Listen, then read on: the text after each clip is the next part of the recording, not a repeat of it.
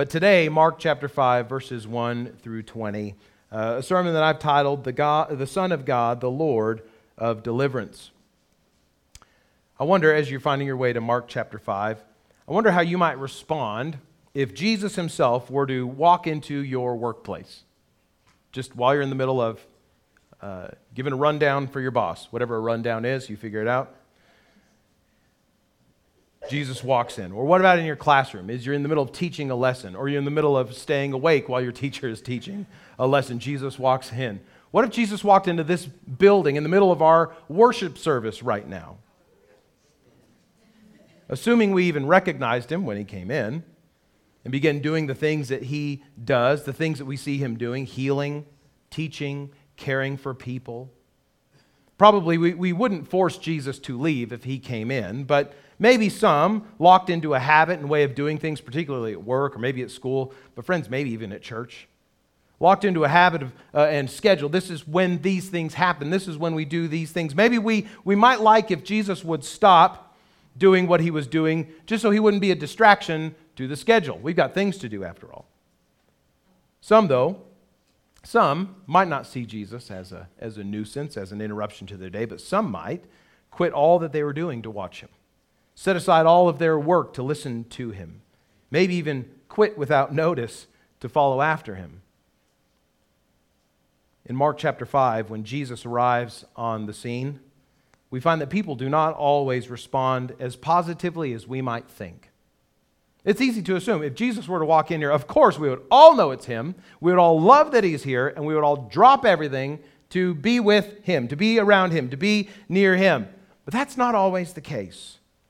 In Mark chapter 5, Jesus goes from the western shore of the Sea of Galilee in Capernaum to the eastern side, to the region of the Gerasenes, as Mark describes it. And as he shows up on that shore and starts doing what he does, he's received in different ways by different people. Now, in Mark chapter 5, the, the, the, the idea that is right there at the top, what Mark is communicating to his uh, earliest listeners and to uh, readers of his gospel today, that the, the idea that's right in front of us is, is that Jesus, the Son of, is the Son of the Most High God who powerfully delivers the demonized. We'll see Jesus exorcising another demon. He binds Satan and plunders souls to make them whole and well. The, the main idea for the sermon this morning is this that Jesus, the Son of God, has all power to evict demonic powers and to restore the spiritually broken. That's the idea that's right on the top of Mark's text here. But just beneath it, and not very far, is, is really a call to or, or to reflect on how we respond to Jesus when he starts doing these things. How, how is it that we receive and, and respond and react when Jesus starts doing what only Jesus can do. Jesus, the Son of God, has all power to evict demonic powers and to restore the spiritually broken. And as we see him do this in Mark 5, and as we see other people respond to what he's doing, let us consider this morning how we respond to the person and work of Jesus. Will we defy him? Will we ask him to leave us alone and get back to our schedule? Or will we fall on his grace and power to deliver us so that we might be able to follow him and declare his praises? That may seem like a rhetorical question, but, but it's not meant to be. It's meant to be intentionally reflective. Because I don't think all of us would, or may, maybe not be as reflexively ready to do what we know we ought to. I invite you to stand with me as we honor God by reading His Word. Mark chapter 5, verses 1 to 20. When last we left off, we saw Jesus uh, on the Sea of Galilee in the middle of the night, in the middle of a great storm. And he calms the storm with just a word, and all the disciples are filled with great fear and say to one another, Who is this that even the wind and the sea obey him? Mark 5, verse 1 begins this way Then they came to the other side of the sea, to the country of the Gerasenes. And when Jesus had stepped out of the boat, immediately, Mark's favorite word, immediately there met him out of the tombs a man with an unclean spirit he lived among the tombs, and no one could bind him any more, not, not even with a chain. For he had often been bound with shackles and chains, but he wrenched the chains apart, and he broke the shackles in pieces. No one had the strength to subdue, to subdue him. Night and day, among the tombs and on the mountains, he was always crying out and cutting himself with stones. When he saw Jesus from afar, he ran and fell face down before him. And crying out with a loud voice, he said, What have you to do with me, Jesus, Son of the Most High God? I adjure you by God, do not torment me. For Jesus was saying to him, Come out of the man, you unclean spirit. And Jesus asked him, What is your name? He replied, My name is Legion, for we are many. And he begged him earnestly not to send them out of the country. Now, a great herd of pigs was feeding there on the hillside. And they begged him, the spirits begged him, saying, Send us to the pigs, let us enter them. So he gave them permission. And the unclean spirits came out and entered the pigs. And the herd, numbering about 2,000, rushed down the steep bank into the sea and drowned in the sea. The herdsmen fled and told it in the city and in the country, and people came to see what it was that had happened. And they came to Jesus and saw the demon possessed man, the one who had the legion, sitting there, clothed and in his right mind. And they were afraid. And those who had seen it described to them what had happened to the demon possessed man and to the pigs. And they began to beg Jesus to depart from their region. As he was getting into the boat, the man who had been possessed with demons begged him that he might be with him. And he did not permit him, but said to him, Go home to your friends. and Tell them how much the Lord has done for you and how he's had mercy on you. And he went away and began to proclaim in the Decapolis how much Jesus had done for him, and everyone marveled. This is God's word. You may be seated. Jesus, the Son of God, has all power to evict demonic powers and restore the spiritually broken. The main idea of this text is right there on top for us to see. But as we see Jesus exercising his power over the demonic, exercising his ability to make spiritually broken people whole again, we see him interacting with different groups of characters, of figures, of entities throughout the course of this passage. And Jesus interacts with them in interesting ways. First, in verses 1 through 13, we see Jesus over the demonic. Jesus over the demonic. As chapter 5 opens, Jesus is now arriving on the other side of the lake. He's arriving in the region or the country of the Gerasenes. This is Mark's generalizing term for the region there extending eastward.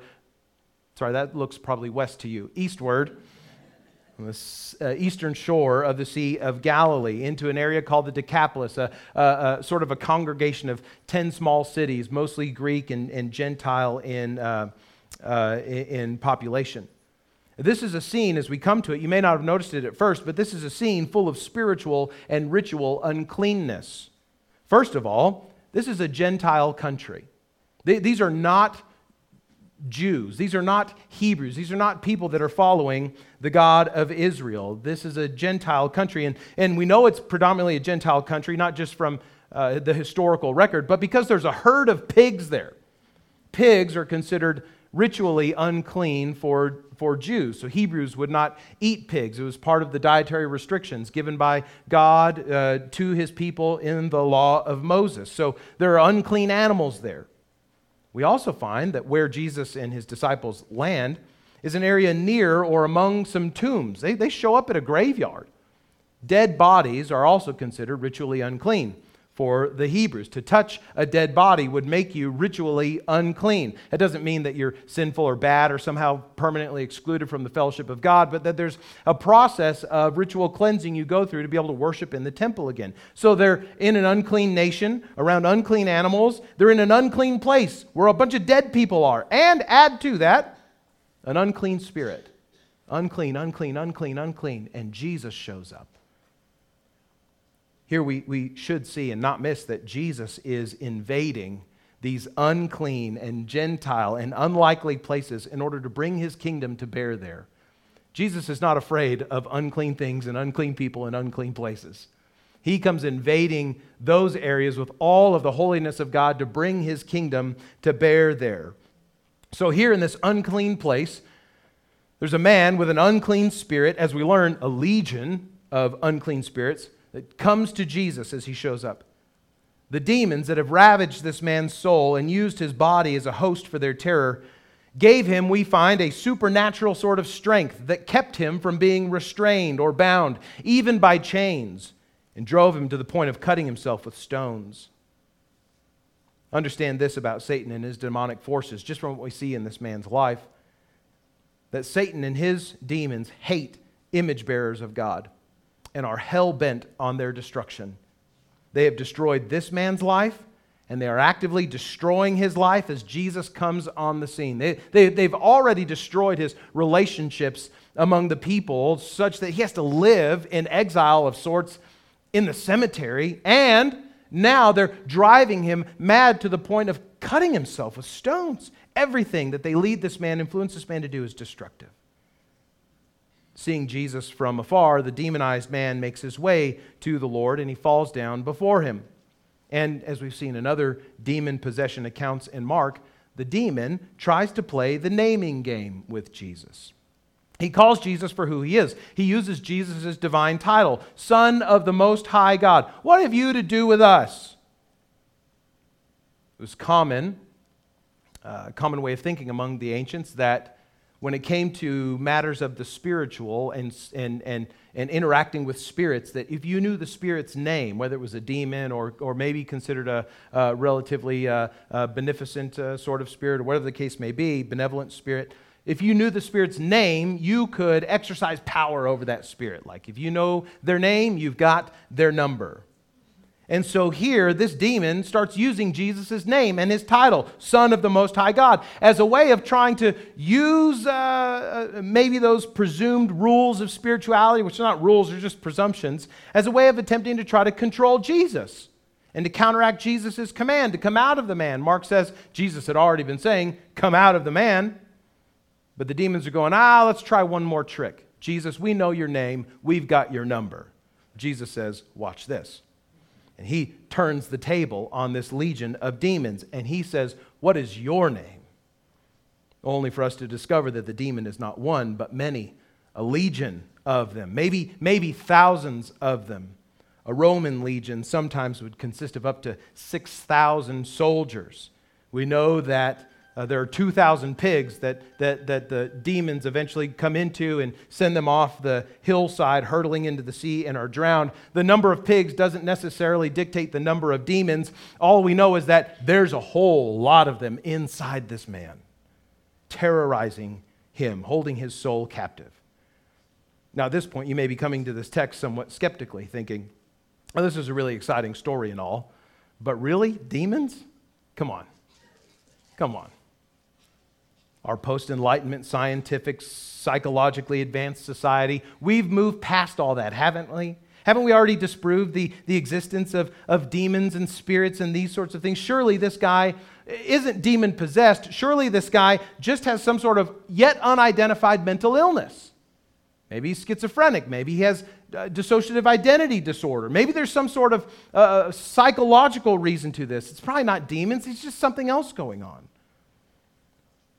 For us to think that way, honestly, falls into a very wrong way of viewing the past through the bias of our perceived progress in medical and scientific fields. Now, 2,000 years ago, there weren't MRIs, CT scans, or X rays, uh, or psychologists. Obviously, Sigmund Freud hadn't yet come onto the scene, praise the Lord. But that didn't prevent even the absence of medical and psychological technology and advancement and study, that didn't prevent the ancient world from understanding the difference between actual illnesses and maladies of an unexplainable sort. People who lived 2,000 years ago were not stupid. There were doctors who knew how to treat people, actual illnesses. And there was an understanding of a difference between a person with epilepsy and a person with a demon. The ancient world under, understood this. Now, there were some things they could do about that and other things that they couldn't do about that. But, but they weren't completely ignorant to actual physical maladies and their ability to treat them. And putting all, that, uh, putting all of that aside, those who are demon possessed, as we see them described throughout the course of Scripture, do a lot of things that people with verifiable mental illnesses don't. There are actual differences in the, in the description of demon possessed people that we can hold against persons with actual verifiable mental illnesses and say, these are not the same thing. Now, I'm not a psychologist or a psychiatrist, I'm not an expert in the field. I'm reliant a little bit upon the wisdom of, of others and the help of others. But, but understand this first, the demonic, as we see them show up in Scripture, are always speaking rationally and logically with Jesus. They're carrying on a normal, relatively normal conversation with him. It, it follows a logical stream of thought. The, the, the, demons are not jumping around from topic to topic, they're not erratic and, and, and, and just sort of wildly dissociated in their conversation with him. It's logical, it's rational. If this man simply had something like schizophrenia or dissociative identity eh, disorder, we would expect some, something in his speech to be far more erratic and incomprehensible, jumping from one idea to another without much logical connection between the two. It would have been difficult for Jesus to even have a conver- or anyone to have a conversation with him at all. But these demons are speaking clearly and logically, rationally with Jesus. We see, second of all, that throughout the course of the New Testament and even here, the demonic always despise the person of Christ. When he shows up, they go crazy, and not in a good way. They hate his presence. They defy him at, at every moment. Here, these demons show up and throw themselves down or throw the man down that they're demonizing in front of Jesus, begging him not to be sent away, not to be tormented, as they ask, in that final place of punishment for their rebellion against God. They hate Jesus' presence. Very often, with persons with actual mental illnesses, uh, they're usually not defiant of Jesus, but very often they have an attraction to the religious, if not a love for Jesus or a desire to know him. Now, whether, whether their perception of Jesus is right or wrong, often among those with mental illness, there's an actual attraction to the religious, not a, not a hating of Jesus. This demon, finally, differentiating what's happening here from person with a mental illness, this demon displays a certain knowledge of Jesus' identity in a land and among people who did not know much of Jesus or even know him personally, least of all that he might be the very Son of God. Now, it's possible because the region of the Gerasenes is not far away. It's just a, you know, a boat trip from one side of the lake to the other. It's possible that news of Jesus had spread to the region of the Gerasenes. But Mark has not told us that Jesus has done any ministry there yet, that he was known by the people, that they would have recognized his face. There's no social media, right? There's, there's no printed media at all. There's no photographs, so it's not like somebody could have taken a picture of Jesus and sent it over the lake and said, hey, watch out for this guy. He's doing some crazy stuff, some neat things. So even if they had heard about Jesus, it's not likely that they would have known or understood who or what he was, that he was the Christ, the Son of the Most High God. This demon exercises supernatural knowledge that is not available to people through ordinary means of learning. Normally, persons with mental illnesses only have information gathered through ordinary learning. They only speak about things that they've read in the newspaper or in books or seen on TV or in experience of life. Normally, mentally ill persons do, do not have this sort of supernatural knowledge, but this demon displays it. There's a stark contrast between those who are demonized and those who have actual mental illnesses. It's obvious that this man does not just have schizophrenia, he, he's plagued by the demonic. At the very least, we can say this is no ordinary sick man. And what happens next in the scene indicates that this is no ordinary event, no ordinary healing the demons come and, using the voice of this man, beg Jesus. Now, there's an emphasis on that word beg throughout the course of these 20 verses. I wonder if you saw them. We'll see them. We'll, we'll, we'll point them out as we go along. The demons beg Jesus to be sent not to a place of torment, but just send us into this herd of pigs. Please send us there. Now, Jesus, you find, does not send them, but he does permit them. Says, That's what you want to do? Go ahead, leave this man. Go into the pigs if you like. He permits them to go in uh, to the pigs so that the man that they're occupying might be set free. And on his word of permission, the unclean spirits, they enter the pigs. The pigs go hurtling off the, uh, the steep hill and drown in the sea. It's a dramatic event. The destructive intent of the demonic in, in seeking to destroy this man is now fully evident and exercised in these pigs. They'll destroy anything that they're in and around and have influence over, whether it's this man in his life or this herd of pigs. Jesus confronts the demonic in Mark 5. Not as a way of demonstrating how we should confront the demonic. Do not find in Mark chapter 5 a how to manual on demon exorcism. Okay? Don't go home and try this on your neighbor who you think might be demon possessed. Don't do it. But Jesus confronts the demonic as a demonstration of his power over the demonic and his compassion for those who are oppressed by demons. This is a real life illustration of Jesus' earlier parable that described himself as a strong man who binds Satan and plunders the souls that Satan himself had held captive that they might be delivered. This man who was possessed and oppressed by a legion of demons who no one could bind, not even with chains. These demons are bound by Jesus. The man is set free. Jesus plundering this man's soul from the grip of Satan. These many demons, whom no one could hold captive, are bound to obey the command of Christ, and at his word, this man is liberated. But did you notice how the demons respond to Jesus? Yes, they, they beg him not to send them uh, uh, to send him into the pigs, but even before that, they beg him not to send them out of their chosen territory. Please don't, don't send us out of this place. They beg him not to destroy them just yet. Don't send us to that ultimate place of torment, but instead to send them into the pigs. This demonic horde, this legion, knows their ultimate end. And they know that Jesus is the one who will ultimately end them. But they beg him, for the time being, to leave them alone. Now, here's wonderful news that Jesus, the strong Son of the Most High God, is able, eminently able to expel a legion of demons at a word's command. Not just one or two demons in this case, thousands. And here's better news still Jesus, the strong Son of the Most High God, can also expel from us the very sin that holds us under its power the very sin that holds us bound in slavery to the devil and to destruction and rebellion against God. You see, as terrifying as these demons are in this passage, and they are, all the more terrifying is the reality of what awaits us in our sin, in our active, cognizant, not demon possessed rebellion against God. We, in our rejection of His kingship in our lives, we, like these demons, are headed for hell. The same as that fearful legion.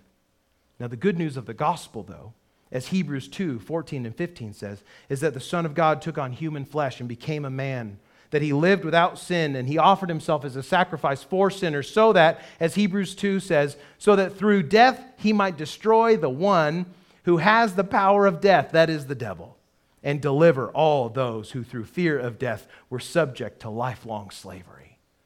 Jesus, the strong Son of God, is confronting the demonic in Mark 5 and expelling it in compassion for this needy man who's been terrorized by these evil spirits. And Jesus confronts sin in you by becoming sin in your place at the cross, so that by his death he might free you from the chains of rebellion to God's holiness and make you free. I encourage you this morning do not resist Jesus, the strong Son of God, like this legion did. Don't beg him to leave you alone and go away. Instead, fall at his feet in dependent faith.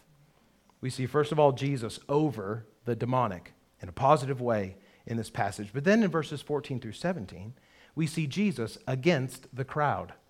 Jesus against the crowd. After the man is freed from this demonic legion, the pig herders who are standing there nearby, go to the town and to the countryside to tell the news of everything that they've seen and all that Jesus has done. And very quickly, many people come out to the tombs to see what they had never expected. The demonized man is no longer naked, but clothed. I, have wondered which one of the disciples gave up his cloak to put around that man. That brother has a story to tell. The demonized man is no longer naked, but he's clothed. He's no longer howling at the wind in the strained voice of the legion of demons that controlled him, but now he's sitting there in his right mind. The man that they had exiled as being as good as dead among the dead in the tombs, who they could do nothing to restrain, is now free in the calm of his soul and made alive in ways that they could not imagine were possible. And all the people who saw all of this were terrified. They were afraid, Mark says. The disciples we saw in the previous scene were filled with great fear when Jesus calmed the storm at sea. Two words peace, be still, hush, quiet down. And the storm stops, and the disciples are afraid, a fear of, of reverent worship and awful wonder at the person in the boat with them. But these countrymen from the region of the Gerasenes seem to be afraid for another reason. Not a, not a fear of reverent, not, not a fear of, of reverent worship, but something else. When it's explained to them all that Jesus had done for this demonized man and about the pigs, they're just like throw in the detail. And don't forget the pigs. See, they're all just floating there, dead in the water. when the crowd hears all this noise about, or all the news about what Jesus has done, they beg Jesus to leave them. Did you see that? Chapter 5, verse 17. They began to beg Jesus to depart from their region. It's interesting, isn't it? The legion of demons begs Jesus not to destroy them. And then they beg Jesus to be allowed to go into the pigs. And the crowd of Gentiles from the region of the Gerasenes begs Jesus to go away. Get out of here, man. Jesus, by his very being God, threatens to destroy the demons in hell. And Jesus, by his very divine action on behalf of this man among the tombs, threatens the livelihood of these Gentile pig farmers. Or so they think. In fact, it was not the demonic, it was the demonic horde that destroyed the pigs, not Jesus. Jesus merely permitted them to enter the pigs. But nevertheless, they see the effects of Jesus' arrival on the scene and they say, Man, you got to get out of here. Please, sir, you've done enough. We'll, we'll never recover from the financial disaster that's happened here today. If you stay longer, what else will you require from us? First, our pigs, then what? What else is going to go wrong for us here? We've got economic interests at stake. Please just leave us well enough alone and go along. No one invited you here. We're doing fine without you. Please just move on.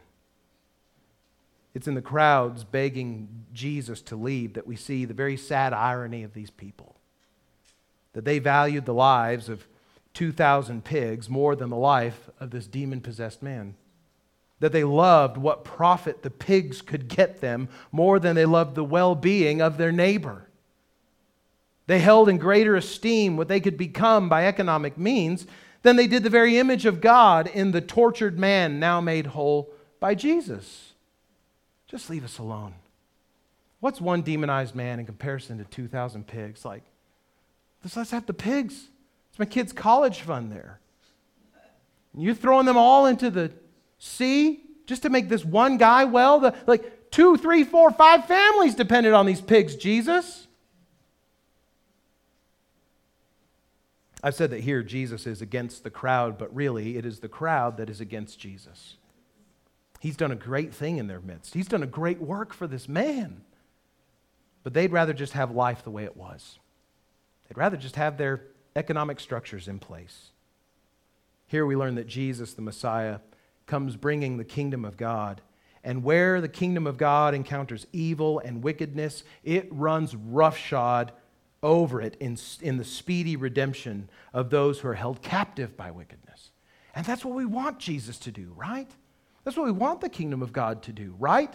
To run over wickedness wherever it is to save the lost and hurting, right? Not for these people among the Gerasenes. They'd rather have their pigs. At the same time, we see that there are human beings here among the Gerasenes who are not demon possessed. The legion possessed one man, not all the crowd. These people are in their right mind. These people in their right mind see all the good things that Jesus does in delivering this broken, tormented man and still want nothing to do with Jesus. Just give us our pigs. Do you hear the call made in the interaction of Jesus with the crowd in their conflict? It's a call to, one, to value human life the way that Jesus does, as being more important than material goods. There's a call in this text to see the image of God in every human life and to love its physical and spiritual well being even more than we love our acclamation to a certain kind of lifestyle. It's a call to see the salvation of souls as infinitely more important than making a buck. Now, of course, I'm not saying that we shouldn't see to our family's well being. I'm not saying we should not work to provide for our family and so on. Obviously, we ought to. There's plenty of places in Scripture that call us to be responsible, to care for our family, to work hard, to make a living, to feed them, and, and support the ministry of the gospel through our local church. But I am saying that Jesus calls us to see the broken who are around us the hurting around us, the spiritually demonized, the spiritually oppressed, those who are lost in their sin around us, and to value them and to pray for them and to seek their healing. I don't think any of us as Christians would see a sincerely lost and needy person and intentionally turn our backs to them when we have the gospel of Jesus Christ to help them with. I don't think any of us in this room who are following Jesus would intentionally do that. I'm just saying we ought to be sure that we don't unintentionally turn our backs on those who need the gospel because to help them would be inconvenient for us. I'd get the gospel to that person, but I'm on my way to a meeting. I know the single mom's hurting, but we've got stuff to do tonight. I know that my neighbor's got cancer and he doesn't know the Lord, but gosh, I've already been at work 10 hours today and just kind of pooped.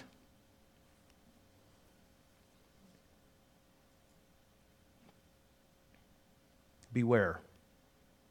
This passage calls us to beware, to watch out, for to turn our hearts from Christ for the sake of convenience in the presence of those who genuinely need him is to find ourselves against him.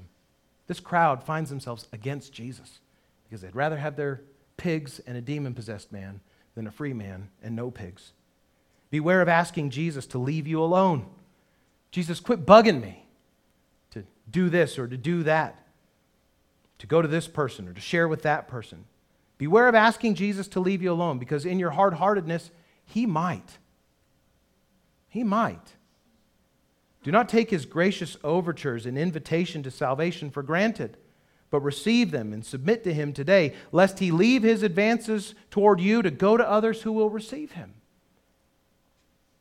If you're not yet a believer this morning and you're hearing this call to the gospel, to trust Jesus, to repent of your sin, place your faith in him, to make him Lord of your life today, and you're going, Good night, I wish this pastor would stop talking about how I need to respond to Jesus. Why don't you just leave me alone? Everywhere I go, it's an invitation to follow Jesus. I got a guy at work who's telling me about Jesus all the time. Every time I turn on the radio, just some other song that's pointing me to Jesus. Every time I turn on the TV, there's some person, an athlete or a politician, talking about Jesus, and that's not why I tuned in for. Everywhere I go, there's this invitation to Jesus. Jesus, just leave me alone. Friend, beware of having that sort of attitude toward him, because he just might. He just might. Instead, Listen to what Jesus is saying through the call of the gospel here today, through the call of the gospel through your, your coworker, through your neighbor, uh, through the reminders that you may get in, in media as God providentially puts them in front of you, and respond to Jesus in faith. But to the one who does feel lost, to the one who does feel spiritually shattered, to the one who does feel enslaved to sin, there's not a word of warning to you, but there is a, a word of very good news and encouragement to you.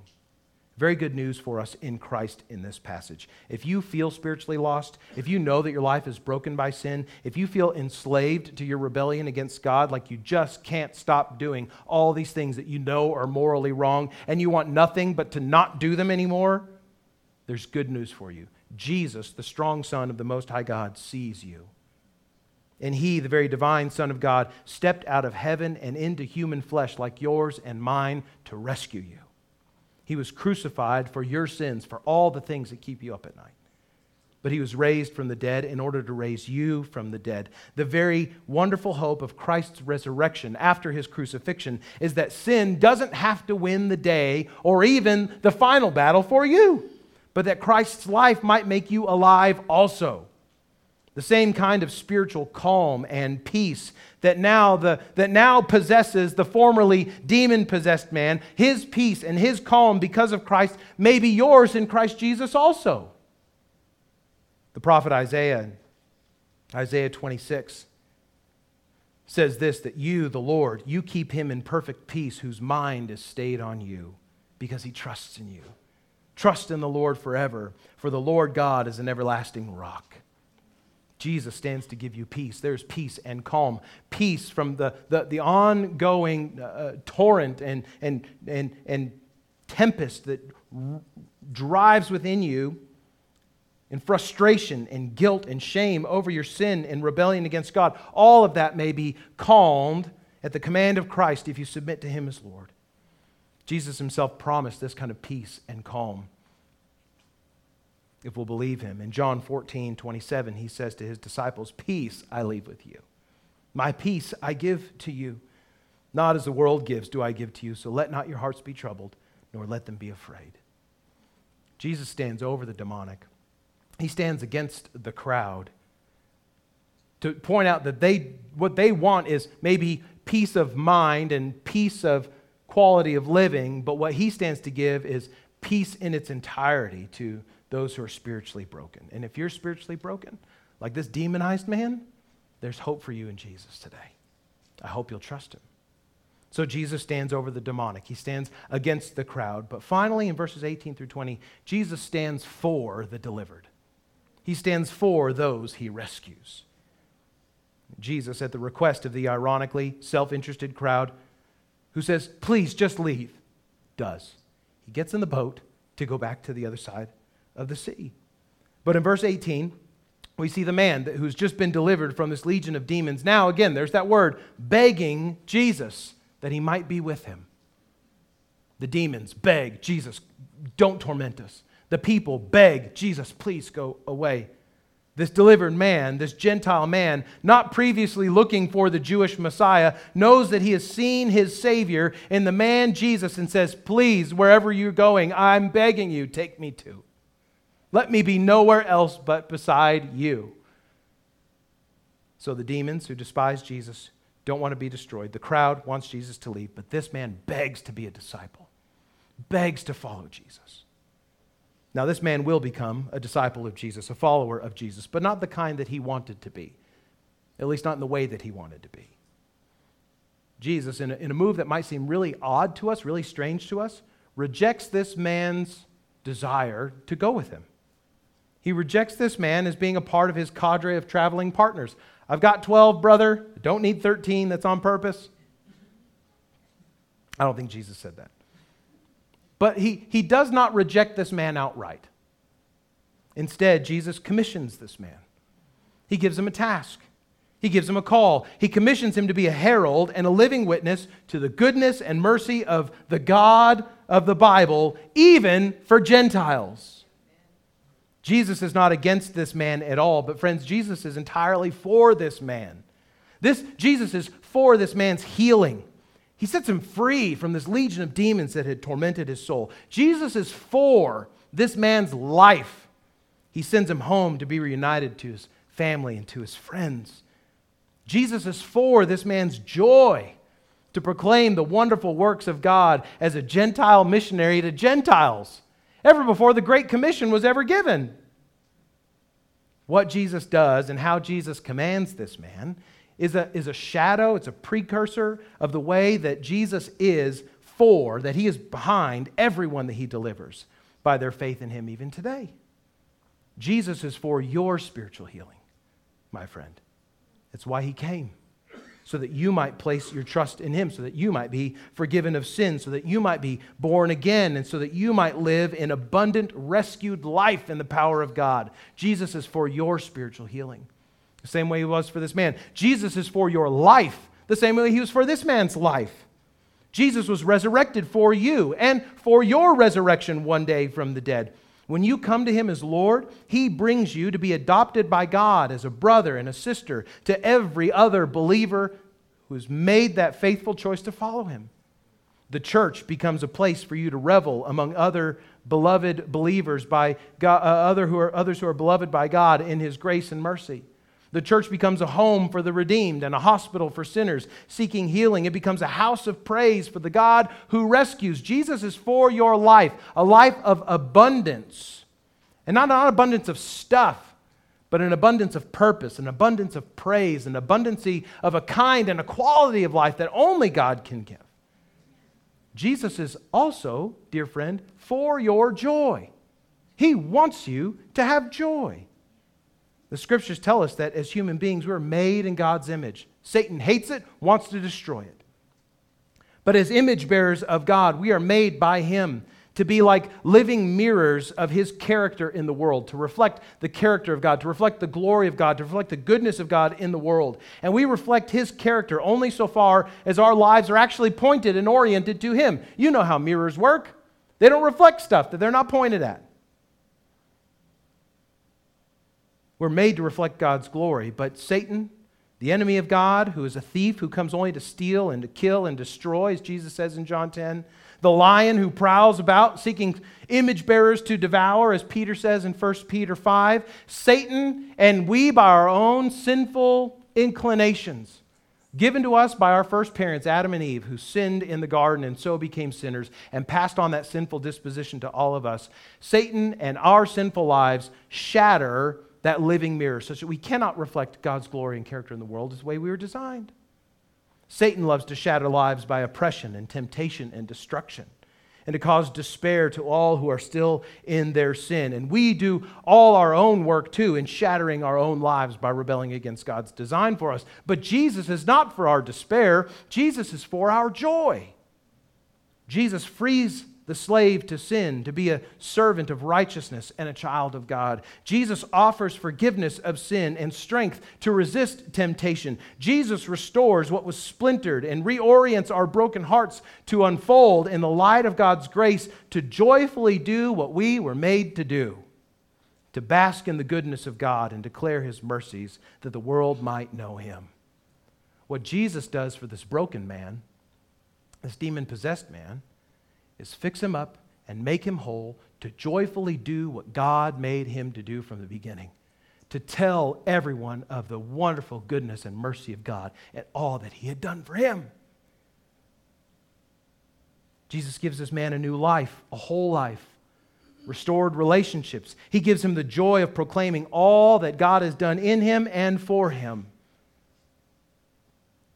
we who have been truly saved by Jesus, we who know this Jesus, who have trusted this Jesus, ought to rejoice for the knowledge that we have of all that Christ has given to us, knowing that our lives have been put back together by God's grace through faith in Christ and in Him only. Uh, know that, knowing that we have been made to reflect God's character and glory out in the world so that others might see His, his beauty and all of his manifold perfections, we ought to love doing what God has made us to do and saved us to do. We who proclaim all that Christ has done for us are doing precisely what we have been made by God and saved by God to do, and we ought to love to do it. Like this man who runs back home to tell his friends of all that Jesus had done for him, such that everyone who hears marvels at it. We saw him before broken, demonized, tormented, out of his mind, naked, in the tombs, cutting himself. Hot mess and worse. And now look at him. I mean, it's the same guy. He's got all the scars and everything that he went through, but he's got clothes on now. He's in his right mind. And he's talking about this Jesus guy. His whole, like his whole life is back to it's a complete 180, and nobody could do anything about it before. But now something, who's the one that fixed this? It's Jesus. What? Tell us more, brother. Jesus stands over the demonic in a way that calls us, or maybe warns us, not to be opposed to Jesus as the demons were. Jesus stands against the crowd as a way of warning us not to give Jesus the stiff arm for the sake of our convenience, but at the same time, right, to welcome the one who knows that they are broken and needs and, and needs Jesus, that Jesus sees them, he's responsive to them. And, and Jesus stands for this man for the, the spiritually broken, for the ones that he delivers. He stands for them to give them joy, to give them life, to give them healing. When Jesus shows up on the scene in Matthew chapter 5 and starts doing the things that only the Son of the Most High God can do, expelling demons and healing the broken, people respond to him a lot of different ways. I began by asking us how we would respond if Jesus were to walk into this room today, to show up, start doing what he does. The truth of the matter is, friends, he's already present in this place. In his divinity, he is ever present, and he has made his very home in the hearts of his followers through the Holy Spirit. As we repent of sin and trust in Christ, He gives us His own Holy Spirit to dwell in us, to make His home in us. We don't have to wait for Jesus to walk through the doors. He's already present, Christian. He's here. And He's doing among us what only He can do convicting of sin, giving us wisdom unto salvation through His Word, calling us to praise His name. The question is, how are you responding to it? The presence of Jesus doing only what He can do through His Word among His people, how are we responding to it? Are we receiving Him gladly with joy? Are we holding Him at a distance, saying, Man, just leave me alone a minute? Have we pushed Him completely out of the picture to say, I know where I'm headed. It's nowhere with you. Just get out of my face and let me go there. This morning, if you're not a believer, you've, you've heard of all the hope, all the joy, all the life that comes in knowing Jesus and allowing Him to do in you what only He can do. Maybe you're still on the edge and you're just not sure about who this Jesus is. You'd like to know what Christ has done, not just for this demon possessed man, but you'd like to know what Jesus has done for someone in this room.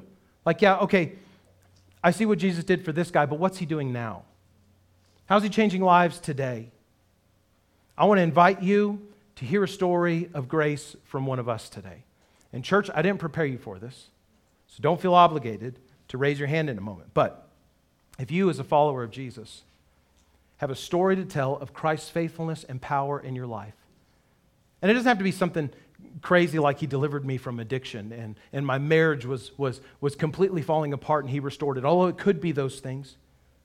But something that Jesus has, has brought together, brokenness that Jesus has brought together in your life, something that only he could do, and you're willing to share that with someone who needs to hear a story of Jesus' grace and power this morning. If you're a member of our church and you have a story to tell about Jesus' grace, would you just raise your hand where you are and keep it up for a second? If you're ready and willing to share a story of God's grace and mercy, my hand's up not to demonstrate how to raise hands, my hand's up to say, you can come talk to me too. Keep your hand up for just a moment. Sorry, this is exercise in shoulder strength. If you're here this morning, if you're not a believer and you're looking for a story of God's grace and mercy and power in the life of someone, like a real story, fix your eyes on a hand that's in the air right now and make it a point to go talk to that person as soon as we dismiss today and to say, what has Christ done for you? I need to know. Christian, keep your hands up. You switch hands if you need to, okay? Christian here today, if you're discouraged, frustrated, broken, stuck in, in sin, and, and you just need to hear from somebody else that Jesus is still working, that he's still powerful, you need a word of encouragement, grab one of these brothers or sisters with their hand up and say, Tell me what Christ has done for you. I, I, I need to be uplifted. And, and then man, pray for me because here's what's going on in my life and here's what I need him to do for me. You can put your hands down. Friend, you ask anyone who had their hand up today who has a story to share about the power of Jesus and how we've responded to him. You ask, What has Christ done for you? And we will, with all gladness, share not only what he's done for us, but we will also share how he will forgive your sins and how He'll begin the slow but faithful process of making you new and whole as you come to trust in Him and follow Him. As you beg Jesus, let me be with you. He is glad to receive you, give you healing, give you life, give you joy in His name to do what God has made you to do. Jesus, a strong Son of God, has all power to expel the demonic and bring spiritual healing.